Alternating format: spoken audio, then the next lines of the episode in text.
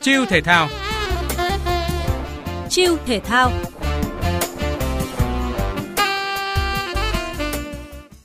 Hải Yến xin chào các bạn đang nghe podcast Chiêu thể thao số ra tuần này. Các bạn thân mến, không thể phủ nhận thể thao mang lại cho chúng ta những cảm xúc tích cực khi được chứng kiến những nỗ lực bản thân, sự khao khát vươn lên hay tinh thần đồng đội. Nhưng thể thao cũng chứa đựng trong nó những yếu tố tiêu cực không mong muốn. Điều này, bóng đá là môn thể hiện rất rõ.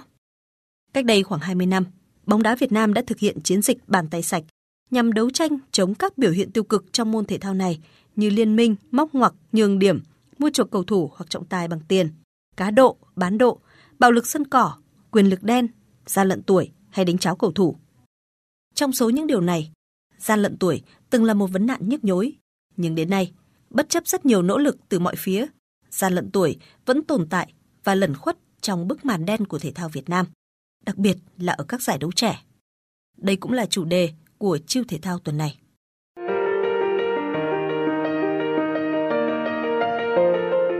Những câu chuyện, những bí mật chưa từng chia sẻ, những gương mặt thể thao có tầm ảnh hưởng trong công chúng trở thành nguồn cảm hứng trong cuộc sống. Chiêu thể thao, podcast thể thao duy nhất phát sóng lúc 16 giờ 30 thứ bảy hàng tuần trên các nền tảng số của VOV2. Chiêu thể thao đón nhận năng lượng tích cực mỗi ngày.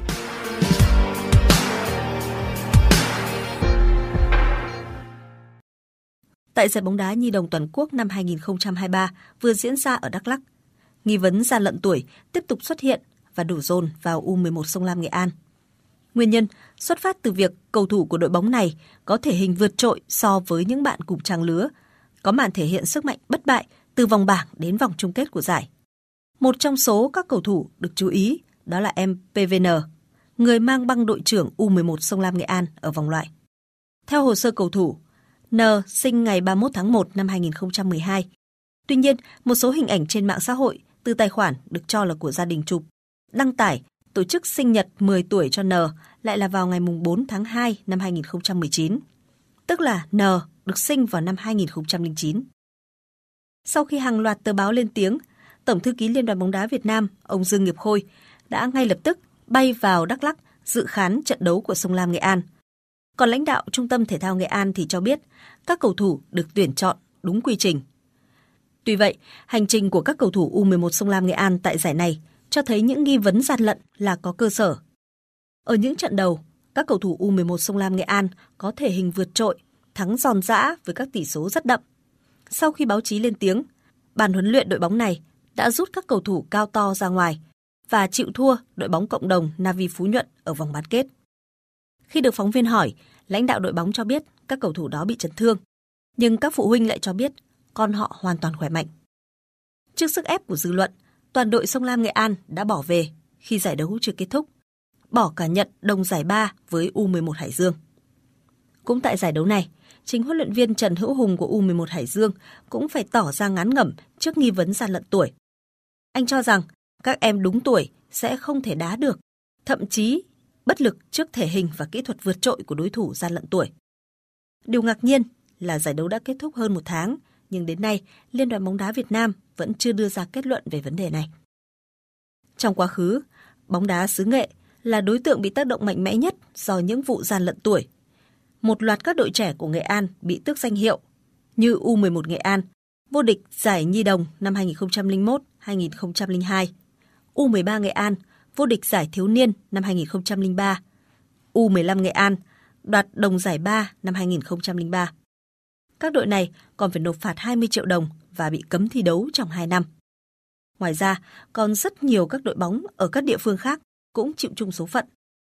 Phó Chủ tịch VFF khi đó là ông Trần Duy Ly, sau khi ký quyết định kỷ luật các đội, đã phải chua chát nói rằng Liên đoàn đã giúp ban tổ chức giải lãi 120 triệu đồng tiền phạt, nhưng đau quá.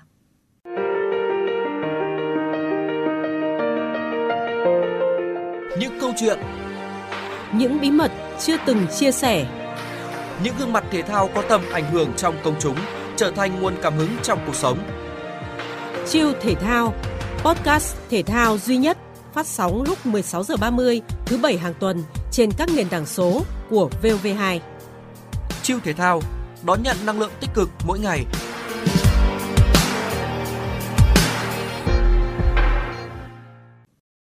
Vâng, thưa các bạn, tại sao phải gian lận tuổi? Câu trả lời đơn giản nhất vẫn là căn bệnh thành tích.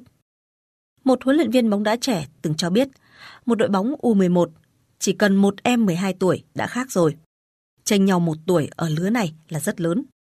Cầu thủ trung bình của lứa trước cũng bằng một cầu thủ cực kỳ xuất sắc của lứa sau. Sức em chạy 10 bước thì chỉ bằng người ta chạy 6 bước thôi, thì đã làm sao được? Vì thành tích, họ đã nghĩ ra đủ chiêu trò như cạo lông chân hay thậm chí là ngâm tinh hoàn vào nước đá để qua mặt các biện pháp kiểm tra y sinh. Trên thực tế, chuyện cầu thủ gian lận tuổi không hiếm trên thế giới và đặc biệt là ở châu Phi. Khi cầu thủ nơi đây được xuất khẩu ồ ạt sang châu Âu và có cơ hội gia nhập vào các câu lạc bộ hàng đầu. Cách đây 3 năm, cựu tuyển thủ Senegal Gourane Endor từng thẳng thắn thừa nhận anh đã gian lận tuổi để đến Pháp thi đấu.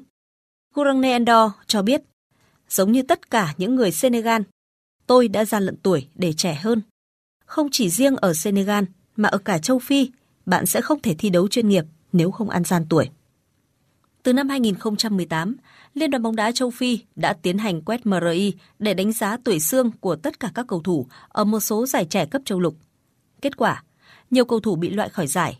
Có những đội đến từ Benin, Guinea hoặc Gambia, thậm chí bị loại cả đội. Hay mới đây, bóng đá Cameroon cũng rúng động vì bê bối gian lận tuổi sau khi 21 cầu thủ thuộc đội tuyển U17 quốc gia của họ bị chất quyền thi đấu.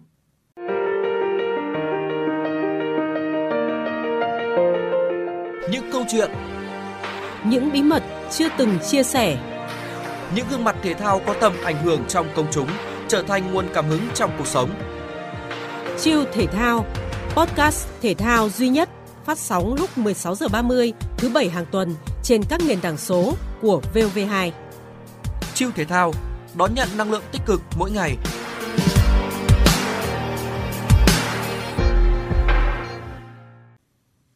Trở lại với câu chuyện gian lận tuổi của bóng đá trẻ Việt Nam. Trong câu chuyện này, trẻ em không có lỗi. Lỗi nằm ở người lớn. Đó có thể là huấn luyện viên, lãnh đạo của các đội bóng vì áp lực thành tích, huy chương, hoặc có khi từ chính gia đình, bố mẹ của các em với mong muốn con được tuyển chọn mà sẵn sàng làm giả giấy tờ để phù phép cho con em mình trẻ đi 1-2 tuổi, thậm chí có trường hợp ăn gian đến 5-6 tuổi. Gian lận như vậy có thể gây hậu quả rất nghiêm trọng. Thứ nhất là hậu quả cho chính các em, bởi ở mỗi lứa tuổi cần có các biện pháp đào tạo và chăm sóc khác nhau.